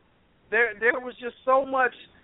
I did not expect the Niners to be good. On top of, I did not expect the, the Vikings to be that bad. It was just uh, an opposite end of the spectrum for both teams. The Vikings did not play up to their potential, and the Niners played beyond what I expected they could. I, I get. I, I thought I, the Niners were going to get. But did I give you? I did I give you what I thought? I thought they. I did. Yeah, I did not expect I, I thought the any Niners of that. Were going to come play a game. I, I did. I didn't I, think I the Niners. Really I thought the Niners were going to come because they're a prideful organization, but I didn't think they had the ability to pull off what they did. Dear 49ers fans, people thought your team only showed up because they got a check. I'm sorry that people felt that way. You showed them different. You should be proud of yourself. You can crown yourself for a week. You got a pretty tough division, but you can crown yourself for a week because the Vikings did. They they got off the plane and suited up. Yeah, that's that what they did. So hopefully the day they get off the plane, they'll suit up and they'll play ball, and we'll see a different team. I want this is I, I really want the Vikings to have. I want them to channel their inner like Bobby Boucher. I need them to channel their their inner Bobby Boucher for me. I, I really need them to go out there and just you know do inner it for Bobby the fans, do it for every the coach. Game, can you do this, Coach? Not only will I do it for you, I, I, I, I yes, yes, I'll do it for you. Please, please, Minnesota, please do it for. We, we we we need you because I think the Lions can bounce back. The Vikings, I mean, they dropped when I woke up the next morning to how far down. The Minnesota Vikings dropped eight spots. They are now sitting at number twenty-nine, and they are not a twenty-ninth place team. So that that's like wow. that was a big gut punch. And then you know the 49ers moved up seven spots, and we don't even know if that's something the 49ers deserve as of yet. But when you have a team that has that recent type of postseason experience, I mean, they were almost just about looking at the um, they were just about looking at a Super Bowl not too long ago, like only a couple seasons ago. So they kind of kicked into that mold. You have to be able to compete with that. Like I like, you know, similar to what we saw in the Rams Seahawks game. You want to see that type of competition. So I'm praying we see this type of competition. I'm I'm praying that the Vikings come out with a win. What do you guys think? Well, I'm hoping that the Vikings get it together and that, you know, Teddy takes charge of the team. Adrian gets the ball a lot more um, so he can be, you know, himself and ball out. Um, and I'm really, yeah, I would really like for them to do that. Uh, I know that they're, they're going to go ahead and play uh, Detroit today and, you know, Detroit does what they do did last week. It could be look very good for Minnesota. And Mike, um, I do believe so Mike, that uh, I do believe that uh, the Vikings. No, let me say it. Let me be honest. I was about to be all politically correct. Although the Vikings did bad last week, I have more confidence in the Vikings than I do in the Lions. Period. I have the Lions are proving to me that I shouldn't have confidence in them yet. I do believe the Vikings should have played better last week, and if they play to their potential, they're a better team than the Lions. That is my opinion. So I'm picking the Lions over the Vikings. The Lions over the Vikings, the Vikings over the Lions. Wait, you're picking the Lions over the Vikings? Or the Vikings Dang, I'm. Over the Lions. I'm I, I, was that a Freudian slip? I don't know. I, I meant to say the Vikings over the Lions. No, you but, said Lions over the Vikings. I know. I know. Yeah, we, I'm picking know, the Vikings over the Lions because okay. I don't believe in the Lions, but I don't know how that came out of the mouth.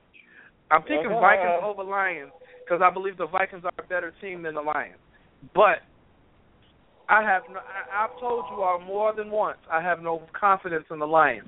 None whatsoever. But I will also add, I will begin to lose my confidence in the Vikings if Norv Turner does not give Adrian Peterson the ball. Yeah, That's I can see that. Though. That's understandable. I can see that. That is so understandable. You, because you, honestly, so, you know, regardless of what you think, regardless of what you field. think of Teddy Bridgewater, Norv Turner might believe great things about Teddy Bridgewater. Give Adrian Peterson the ball. He wants the ball. If you give him the ball, then it's going to open up things for Teddy Bridgewater to do. So yeah. I'm reserving my confidence in the Vikings contingent upon what Norv Turner does on the offensive side of the ball. All right. So that's, yeah. Now, wait a minute. But there's one thing that we didn't talk about when we talked about this Vikings versus uh, Niners game from last week. I just realized we didn't talk about it. No, no one brought up the Niners uniforms. I actually liked them. I know a lot of people that didn't. I actually liked them. No, I did like it. I liked them. It, it looked weird with the helmet, but I actually I did like it. And see, also, something some funny people, from I last week. I know the week. rule about the helmet. You have to wear the same helmet for the entire season unless the helmet is proven to be damaged. But I think the gold helmet actually added added a nice little colored switch to it. Now, I do believe if they'd have put some uh, gold accents on the uniform, that would have made the helmets look like they matched. But the fact that there was no gold on the uniform, it made it feel like it didn't match. But I, I, I like the uniform. Well, yeah, I did. I think I like I liked it. You know, maybe maybe that's what gave them an extra boost. I don't know.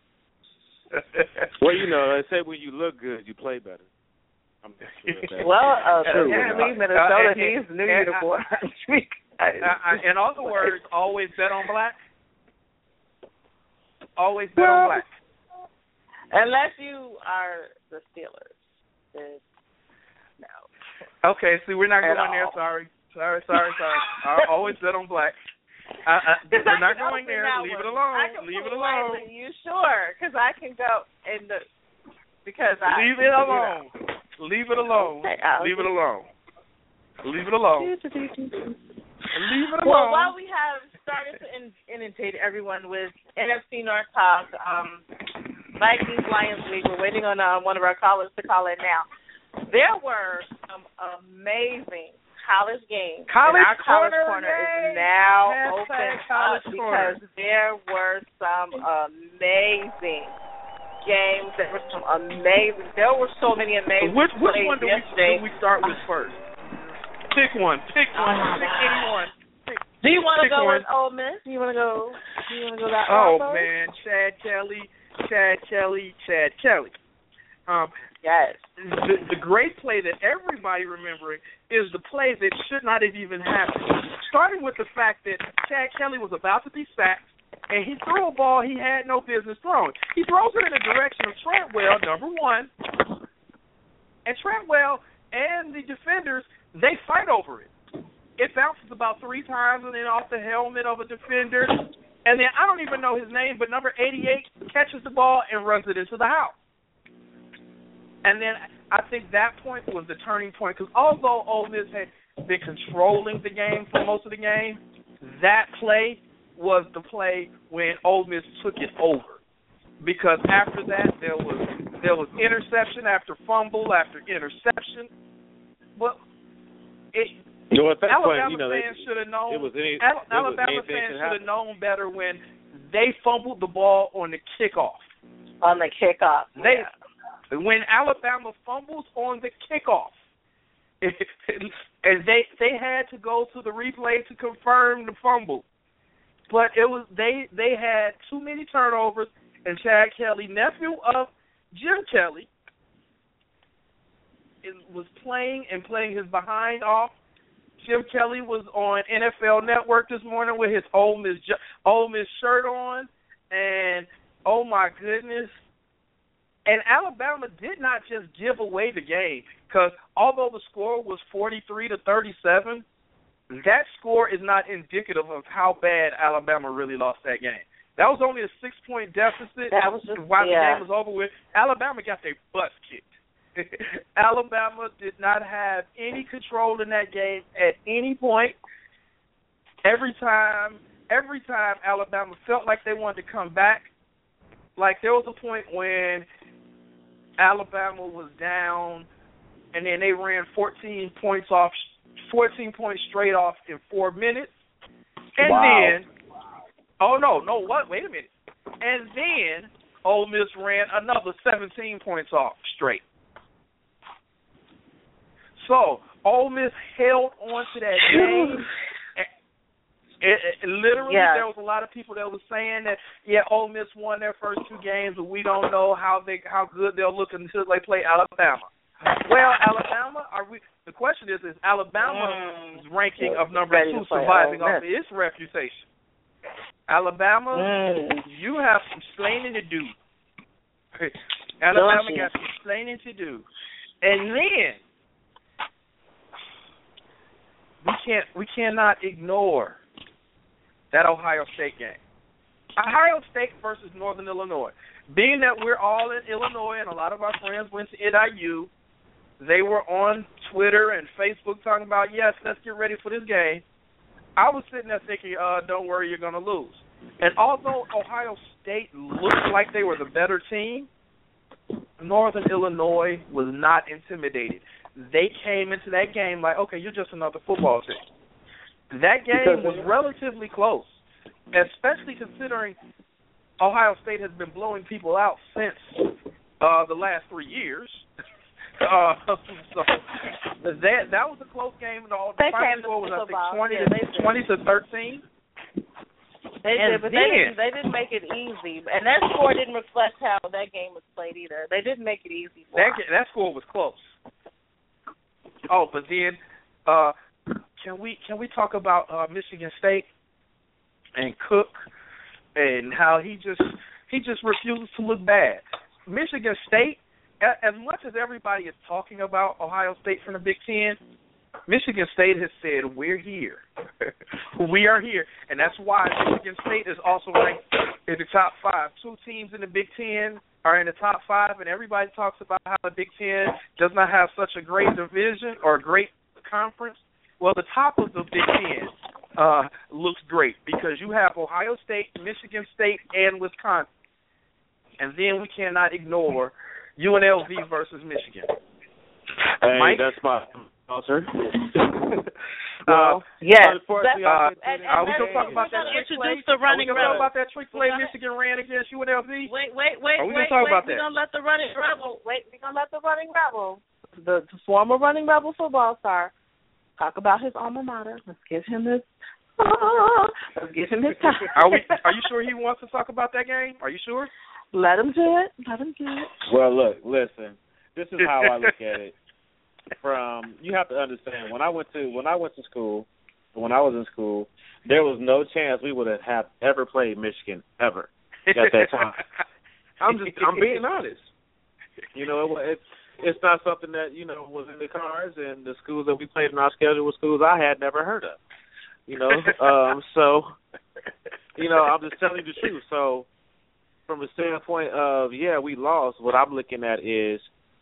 We are we are a school, a smaller school, if you will, that doesn't get to play schools of this type of caliber. Now, even though we lost twenty-eight to seven, what I look at is the fact that we held them to twenty-eight points. We held a Big Ten school to twenty-eight points. Trick plays, all that, you can include all of that in the loss if you want to. What it's what's important to me from this standpoint is what they walk away with. You know, mm-hmm. let's get, you know, include the fact that you know Michigan paid a million dollars to play us. Which is cool. Thank you for the meal. We accept you. Could have paid a little bit more, but hey, it was a million dollars. But for the experience those kids are going to walk away from, and, and you know, and I've been to Michigan Stadium, man. Michigan Stadium is no joke. It is no joke. The big house is the big house for a reason. That's one hundred seven thousand people. And when I went to a game there, it was only, only had one hundred thousand people at that time that it could fit. So, you know, for them to be in that environment, and to have that experience, that's something that's going when they go to these other teams in the rest of the season. Because right now, I think they're zero and two, you know, so or zero and three rather. Yeah, zero and three because we lost to the Boston first two games. So right now we're zero and three. If we can take this experience and turn it around and use it to our advantage, that hey, we didn't get blown out because some of them other score, college scores are ridiculous, like Oregon. I mean, you know, Oregon I'm saying, was Oregon, mad that Oregon. They lost last week, and they, they showed how mad they were. You know, and, and the way and the way that Oregon State plays. So, you know, and like last week, we said they were teams that would get blown out seventy something to seventy two points and seventy six points. Even the, the losses we have have not been by much. You know, other than this, other than with Michigan, but you know, we were we were a thirty-four point underdog. Anyway, they held them to twenty eight points. In my opinion, if you're a betting man, hey, you did well. Yeah, I'm just saying. Mike's gonna wow. look at the positives of this. I got to. It's my team, dog. I got. I have to look at the positives from it. You know, you have to. Everything and everything. There's a. You know, there's a lesson. You know, so if they walk away with confidence and we can chase around for the rest of the season, you know, we we may not be in the rankings as far as, you know, the playoffs goes. What I'm looking for is just for them to have a better season because they have a brand-new coach, and the coach is from the area. You know, he's a Las Vegas resident. He taught um he well he was coached at Bishop Gorman High School, which is one of the one of the premier high schools on the West Coast when it comes to football. So, you know, yeah, I'm I definitely want them to have a great season. I, I you know, with the new coach and everything gets turned around for them, and playing the Big Ten, you know, a Big Ten school like Michigan, that says a lot. That's going to do a lot for their program. So hopefully they get to play them next year. Michigan goes out to Vegas, and I'll do what I can to plan to make that. And, you know, we'll see how it goes. We're going to do that one. I'm telling you. We're going to go to that one. That's what they, we'll all right, be cool. I think, that, we will be I think that'll be hot. Settling our inner college tailgate. Yes, yes, yes. So that's all I have to say about the game, Mike, unless you have some other things. Um, I just was talking about the trick play, because the trick play, to be honest, it was – I'm sure it was speed was moving. They faked out the camera, but they didn't fake me out. But it, I have the advantage of looking from a camera, from from a bird's eye view. But it was still it was it was it, it was a good game. I'll just say that. And that's where you're gonna leave it. I mean, there's much, not much more I can say to it. That's where you're gonna leave it. All right. So there were, like, like both have mentioned, there were some amazing games yesterday. There were some, oh my God, did you see that? I just off your couch to, oh wow, I thought you were better than that. So if we just, you know, and then there were scores that didn't quite um, depict what we saw yesterday in the game. But we're going to put a link up just so that there were, of course, there was always just a huge amount of college games to go through every single one. We could do, if we dedicated um, a show strictly, strictly to college, we could do. But we're going to put the link up on our Twitter, so check us out at Football Fan Rush on Twitter.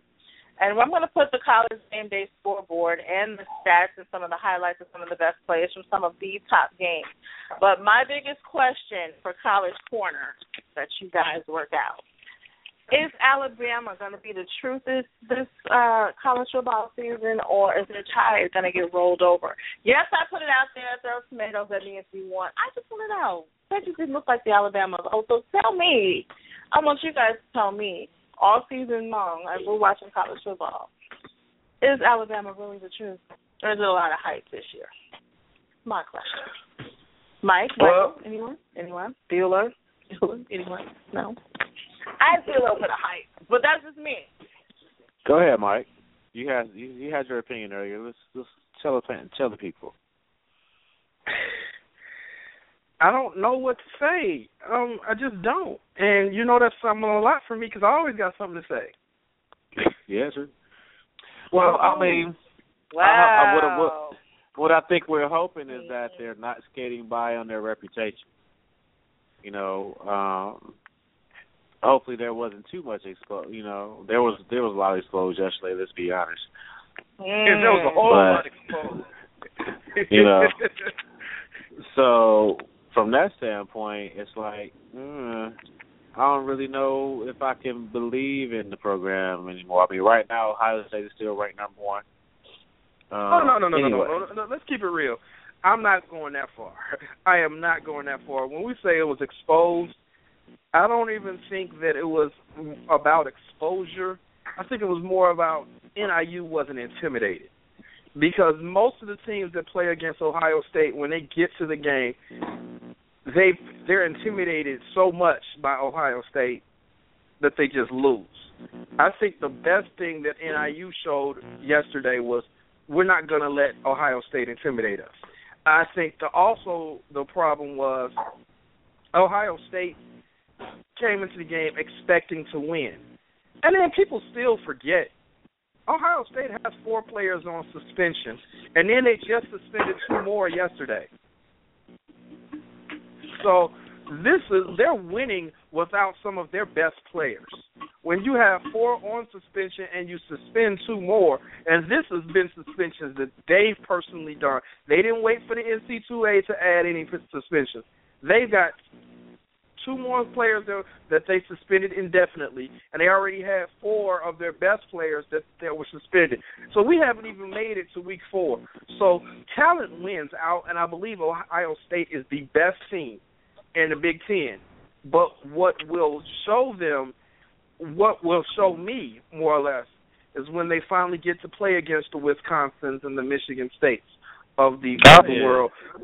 Because those teams are not going to be intimidated. It's like, so what? I mean, Michigan, when Michigan plays Ohio State, yes, they're going to play play them hard because it's a, because it's a rivalry game.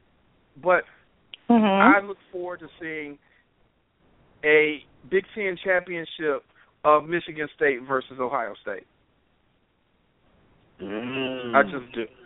I just that want to see that. That could be a very interesting game. And then people, game. everybody is talking about how great Ohio State is. Michigan State is ranked number four. Or, or yeah, they're not that five. far behind. Right, yeah, they're, they're, not they're not that far behind. You know, they're not that far behind in points either. So, you know, when you look at it from that standpoint, from there, you know, they're long, like in the A P top twenty-five poll, they, they're Ohio State has one thousand five hundred twenty-three points, and Michigan State has one thousand three hundred fifty-four points. On the coaches' poll, it's one thousand five hundred seventy-four points and one thousand three hundred eighty-three points. That's not a huge deficit at all. And they're right. Going two and oh. And when it comes to when it comes to the Final Four and the and the college uh, playoff committee picking teams, I would not be surprised if two teams from one division end up in the Final Four, because it's going to come down to Oregon, uh, the, the Pac ten. This is why I believe it should be six or eight teams in the college football playoff, because you're going to have two great teams from the Pac twelve. You're going to have two great teams from the Big Ten. You're going to have – that's four teams right there. You can't, you can't ignore Notre Dame. You can't ignore – Uh, the team from the S E C. You can't ignore the team from the A C C. I mean, we legitimately could have six to eight teams that are actually worthy of being in the playoff last this yeah. year. Just like yeah. last year, both T C U and Baylor were both upset, and they felt they were worthy. It's, I think the playoff should be, and some people talk about how long is it going to be before it's eight teams. And eight teams eight. might be a good number. It might be a good number, but I personally believe eight is too many. I personally believe it should be six teams, with the top two teams getting a first-round bye.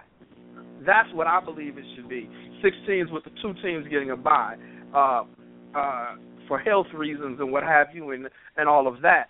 But and because I don't always believe we're going to have uh, I don't always believe we're going to be spoiled with this many good teams. But this season, we're going to have a legitimate, in my opinion, a legitimate ten good teams. We could have a, a real playoff with that many teams this year, but that won't always be the case. But I, I, I really do not believe four is enough this year. I mean, I literally believe this year there's going to be four teams, six teams that are mad that they didn't make the top four. Well, you got to keep in mind this is only the second year of the playoff system. Oh no, no, so, and, I, and you know, and, and you know, so, four so, teams so looking not from last. that, yeah. So looking from that standpoint, you know, as, as it solidifies itself and as people get used to it, and, you know, and they find what's working and what's not working, you know, they may go ahead and decide to expand in the next season, which may not be a bad thing. And so, you know, they might go from the four to the sixteen. You know, which they they have to anyway. You know, in order for it to be balanced. So, you know, I would I like to see it go expanded? Yeah, you give more people the opportunity to get involved. You know, and it keeps it interesting. Because it would it would six or eight be a good number? Possibly, because you have to look at how long it's going to run into. You know, how long the season is going to run at that standpoint. Keeping people healthy for the next season, so on and so forth. But but see, if it, every time people bring up the how far the season lasts, with the six-week break before the playoffs would begin, all that to me means is don't start the playoffs on New Year's Eve. What that means is start the playoffs the week before Christmas. Yeah, I'm not one of those people that accepts that accepts the excuse of we don't want the football season going into February. No, we don't. What that means is start it earlier because there's a six-week break. Oh, wow. That every football team started earlier. Takes. I think that all that is is an excuse. You can have you can start early enough so where it's ending around the same time. Yeah, because I've never college, college college football is the only sport that I know of that takes a six-week break. I believe it is. I mean, yeah, I, think I, like, I believe even, it definitely is. I mean, uh, even like even N C double A basketball, the longest break that they're on is a week, and that's just the week between the selection show and the week before they start. That's the mm. longest break they're on. And the biggest thing that uh, just think about it, the, the Big Ten. The Big Ten, before they finally added a playoff system, they used to be on a longer break than everybody else because they they would be so cold by the time they played in a in a bowl game that their legs were tired and they hadn't played football for almost eight weeks at that point. When you go six to eight weeks of not playing football, yeah, then you're going to lose because you got to get your sea legs together again. So I, I've always been one who believed start earlier and get rid of that excuse. So when it comes to that, I do believe Ohio State and Alabama, both of those teams, number one and number two, they won't stay one and two if they don't get their act. Well, Alabama's not going to be number two after today anyway. But uh, Ohio State won't stay number one if they don't come to come ready to play. All right, so uh, back to the Alabama was, question. So, so you don't think Alabama's all hype? You think Alabama's like, goodness? No, I don't think they're all hype, but no, I do. I don't think they should have been ranked number two. I don't. Because it was clear before the season started, they didn't know what they didn't know what the the Q B was going to do. They didn't know what their running back was going to do. Their defense clearly isn't doesn't have. have their thing together. Losing the playmaker of uh, of uh, Amari Cooper clearly meant more than they were than they thought it did. It's I'm not going to say they shouldn't be in the top five to seven, but being number two, definitely well, not number, number two. Right, number two might have been too generous. Because I, I I still think they honestly I think they might be number five or number six, and that's probably where they're going to end up. After after last night's game, because let's keep it real. When you're that high, you don't drop that far after losing to another. Because let's keep it real. The other problem might have been Ole Miss should not have been ranked so low, because they started off after week one, they were ranked like number twenty-five. Then they got moved up, and then they moved up after two big wins. They were moved up to number fifteen. What it says to me is the A P ranked them too low to begin with.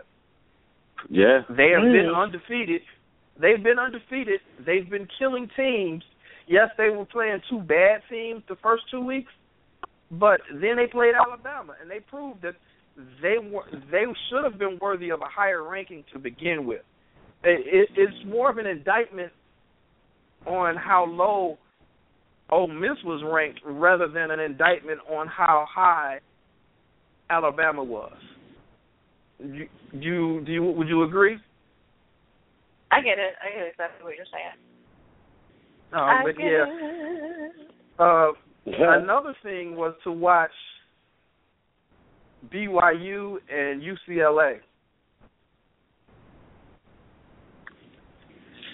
It, it, it, it, the, B Y U came back down to earth, but they've let everybody know we will be here and you will have to pay attention to us.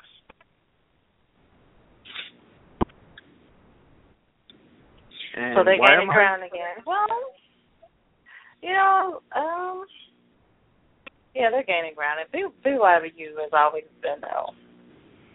Every time they kind of fall off, they come back. I'm still looking at my squad. They've dropped to the number seven spot at Florida State.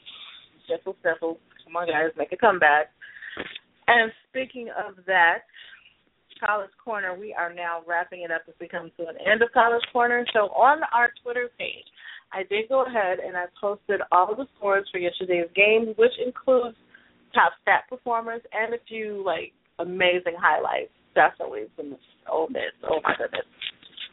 There were so many. If you didn't have a chance to your favorite team or you want to see how the next man up is going to rank against your team, I did post them there on Twitter at Football Fan Rush, all one word. So that was pretty cool. I'm excited about next week and seeing exactly who is going to come out on top and who's going to fall and climb the ranks. You know, in college football, college football is so exciting. And I would love to go to U N L V and channel, channel my inner college once again and tailgate at the Running Rebels game. Mascot, uh, everything, fans. We love to do it. So if that happens, yeah, we're going to make that. We're going to make that happen. Yeah, let's see if we can do that because I think that would be so much fun. That yeah, that'd be gonna, awesome. I, and then you know, I might have to reach out to some people. To U of I too. We could always go right. to U of I. So I wonder, I wonder if that former football player on the line would mind down. Okay, champagne. Right. U of I and, fans. U of I fans are always good fans. It's just that uh, I'm just glad the coach uh, Zook is gone. Because he had no business uh, forcing football players out there while still being injured. So let's not talk about U of I for a little while when it comes to football. Um, yeah, that's well, we yeah. might be the resurgent. We might, I don't know. We might have to go down there and kick it off. We might have to go Football Fan Rush Radio. See my sister, tailgate, see my sister works the last homecoming game. Uh, shout out to Melissa. Uh, she worked the homecoming game. Hey, and Melissa. Uh, she, little Melissa ain't so little no more. That's a grown woman. So, but yeah, I, it's cool that U of I has the has the Nike support and they wear the special uniforms. But I'm one of those that believes you should you should have to earn the ability to wear the the the, the ever changing uniforms like Oregon did and like Arizona has, Arizona has and and. a host of other teams with the, the the hot Nike uniforms.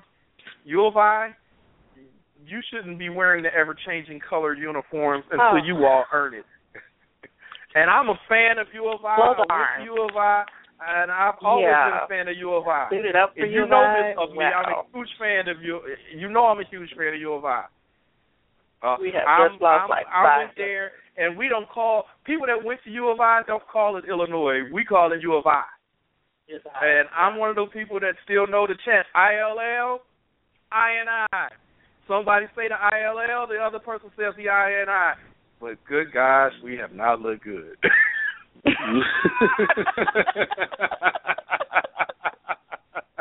I mean, I can practice those. Wow. I can support my team, but if I'm honest with myself, wow. Good. Wow, wow. Oh, my God. I ain't crazy. Well, you, uh, I was, you know, around the we're gonna come, I mean, you, we, uh, you know, we're talking to a person that was at U of I. I was at U of I when Kevin Hardy and Simeon Rice were on the same team, and they were drafted number two and number three. I, I was at I was at the Alpha Party when Kevin Hardy pulled up with his L X four fifty when the L X four fifty was brand new. I was there, and. So the pride of being into U of I, I mean, I have friends that I was a fan of Tennessee that whole season when Tennessee played against the Rams in the Super Bowl, and I have so many friends that were rooting for the Rams just so Rob, Robert Dowdert or Rob is what we called him, would get a ring, a Super Bowl ring. Robert Dowdert got a ring. I'm a fan of watching how good Aurelius Ben has been uh, from U of I, and he's in the N F L now playing for uh, playing for the uh, Tampa Bay Buccaneers. The Tampa so, Bay Buccaneers. Uh, so I'm a U of I fan, but going to tailgate there, I would like to tailgate when they're playing against, hmm, a team that we have a chance of winning against. Wow. Because um, literally – North, well, and, you know what? This, and, and is, those, this is this is what we're going to do. I'm one of those fans is that, that how hated. You feel? No, wait a minute. I'm one of those fans feel. that hated. I'm one of those fans that hated when Northwestern decided to claim the city of Chicago and called itself Chicago's Big Ten team. I hate that. I hate that. I hate that because more people from Chicago went to University of Illinois than will ever go to Northwestern. And well, that's true. Illinois has. But, more I mean, Northwestern is right here. Illinois. He sounds like he's any kind of person. Yeah, yeah we're getting off. I did take that. I mean, yeah. I mean, other than, other than its law school being here, it's forty-five minutes north north of here. And when it came down to it, when the Chicago Bears were trying to decide were they going to play in Evanston or were they going to play at Notre Dame or were they going to play in Champaign, where did they choose? They chose they Champaign. Champaign. They chose Champaign. So literally for Notre Dame, I mean for Northwestern to claim that it's Chicago's team, I didn't like it, but let's also keep it real. Illinois has not beaten Northwestern in how many years? Illinois has not beaten Ohio State in how many years? The last time I can remember Illinois being good was in nineteen ninety-four, and they became in second place to Penn State in the Big Ten. That's the last time I can remember U of I being good in football. Well, it sounds yeah. like U of I needs a resurgence, so this is what we're going to do. We, I'm going to put it out there all week, and I'm going to let U of I fans tell us what would be a good game for us to tailgate, because we need to sprinkle some buried up and some magic or get some happiness in you about it. No, no, no, like no, no, no. Drink I about your alma mater, and I don't to. really want you to do that. No, we, we, I want to get. I want to get. I want to get. Okay, I want to hear our fans' opinions, but so. a great game to go to. A great game to go to always, always at U of I is when Michigan plays Illinois, and the reason that's a good game is because Illinois fans always consider Michigan a rival. Michigan fans always say we didn't know you were a rival. Michigan fans consider their only rival to be Ohio State. Yeah, Michigan State. fans don't even respect Michigan State fans. So a great game to always go to is to that Michigan versus Illinois game, always, because Michigan fans don't even respect Illinois as a rival. That's pretty good. Well, when you haven't so been. So we're going to see. Well, yeah. Okay. I'm just saying. So, Forget okay. you, Mike. As we as As we're coming to the end, um, some people, some wonderful fantasy football players, as we are here at Football Fan Rush, still have time to make last-minute adjustments and tweaks to your league, um, especially if you have people, I mean, players, I'm sorry, in your league that's played this week. So this is a great time. Some really great Twitter follows. Live, live O C Girl, Her Fantasy Football, and the Fantasy Greek. Absolutely wonderful. Completely interactive with you. They give you great synopsis breakdowns. Of course, E S P N, N F L, Yahoo, C B S Sports, Bleacher Report, they all have great, great, great, great breakdowns on starting and sitting wide receivers and running backs in every single position. Interacting with the Fantasy Greek, Live O C Girl, and Her Fantasy Football, really, really trying to find out what your league looks like, who you really should start and sit. So they are great follows. Definitely check them out on Twitter this weekend. So our show is finally coming to an end. We have um, probably insulted Cowboy and U of I fans. We're very sorry. Um, people at Alabama not oh, I'm not, I'm, like me right now because I'm wait, wait, wait, U of I fans. They probably don't like me right now because I just think this year Alabama might be a little bit more hype. I don't know, they ranked a little bit high. That's just how I'm feeling. Definitely don't want to end up in the hospital with cirrhosis of the liver because I just have a feeling that my Vikings are definitely going to leak and won't drive me to drink, and they're going to start to come into themselves. No shade to Lions fans, but, you know, this is kind of a must-win for Minnesota. This is a game for Detroit because I'm really mad at you guys about last week when I had your back, man. How much you let Detroit this year? But... So we are coming to an end. So, fellas, what would you like to take us out on, um, Michael, our wonderful college corner analyst, our running rebel, and our vocalist. So, yes, we're going to bless you guys on one show with his amazing vocals. Yes, he does have Grammy nominations. Absolutely wonderful as our sound engineer. So we always have to give him the highest of, of kudos when he can make it to a show when he is not upon stage crooning. But uh, we recognize him.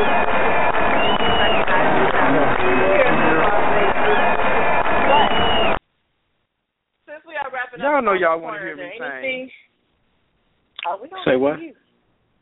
Y'all know y'all want to hear me sing. So with that, do you have any last? It really y'all don't. This is football fan of us listening.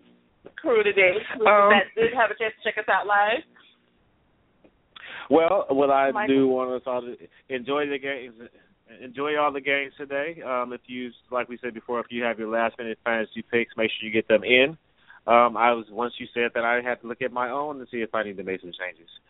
Um, I don't think I'm doing too bad in our league, at the by the way. And you know. Um, if your team wins, yay for you. If your team loses, then uh, hopefully you'll call in the next show and we can talk about what you think your team needs to do mm-hmm. as we head into week three. It would be very interesting to see what's uh, get some more of the fan perspective.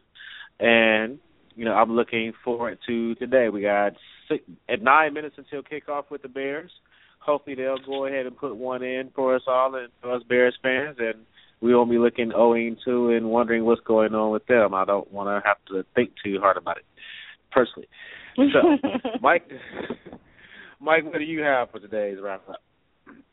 Um, don't when you it comes to either. my fantasy, when, no, I ain't gonna sing. Trust me, y'all don't want to hear that. Uh, when it comes to my fantasy football team, I want to start off by saying my team, Intelligent Ignorance, won last week against another team of a person that is also hosting this week, uh, Cassandra. Hey. So my team won. I'm going I'm yeah.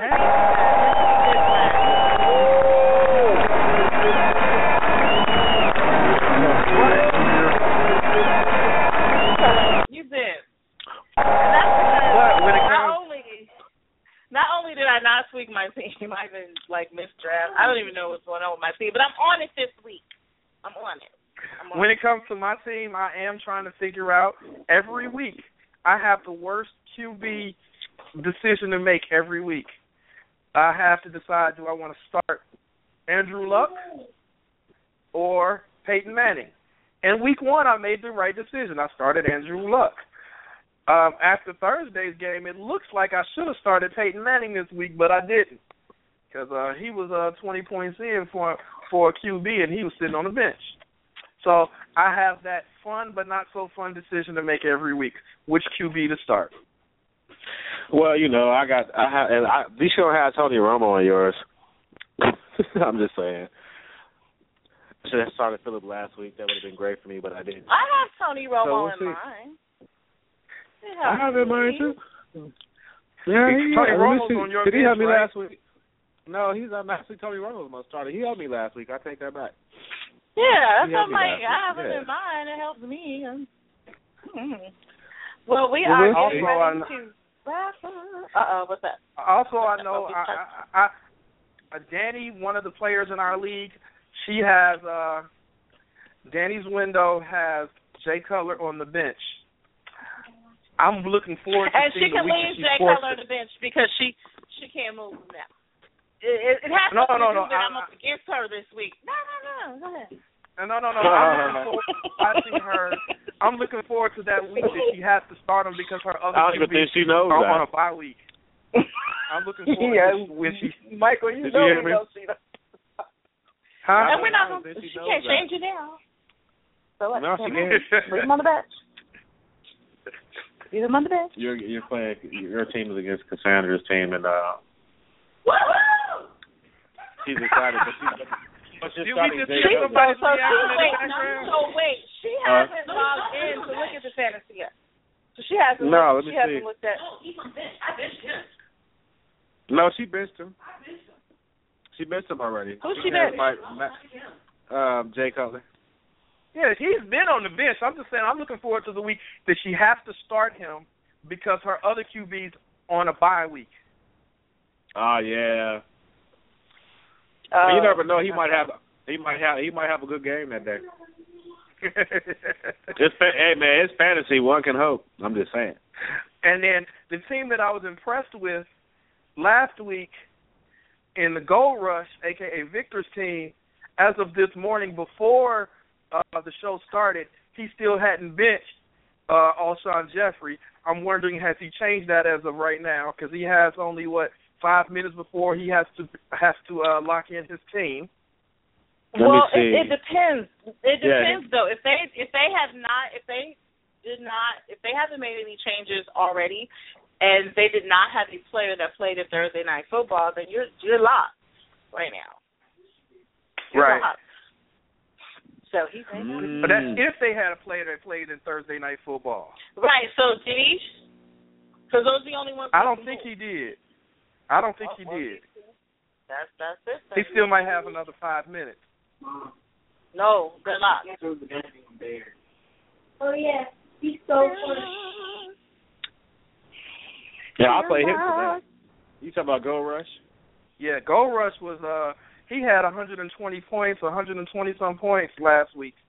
Going into last week's game, he had like one hundred points before any of his, oh, that's what it was. I was expecting him to have a huge game because he had Roddy White playing in the game and Adrian Peterson, and then Adrian Peterson didn't get the ball that much.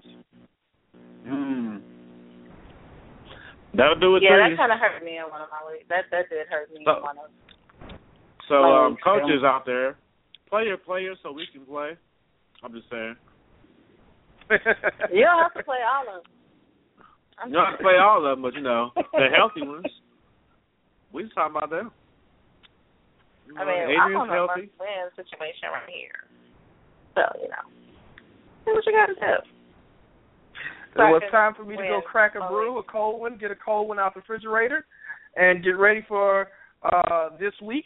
I'm happy to say that I see a lot of people are discovering different ways to download the show. Um, if you want a, an app that works, works real well, Uh, the R S S radio app works well. I still listen to mine on the Apple Podcast app, but it never fails when you go to blogtalkradio.com slash footballfanrushradio.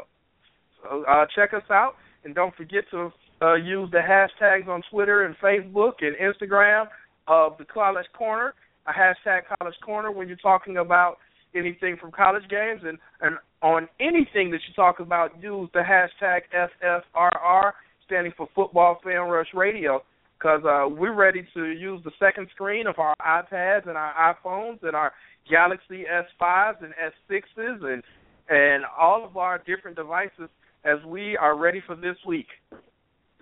We are. We are you are. ready for some football? Yes. We are. I am. Right here. Counting down. This is the squad signing off. Signing off. This is Cash, your host. I'm signing off. And we got Mike and Michael. You guys want to go ahead and take us out? Y'all have a great Sunday, football Sunday. Enjoy it. Like I said before, hopefully everybody's team wins and you come building your fantasy points. If you're checking out FanDuel dot com, uh, I definitely think you should. I'm thinking about that so I could use a million dollars tomorrow. God bless you. All right, you all have a good day. Million dollars.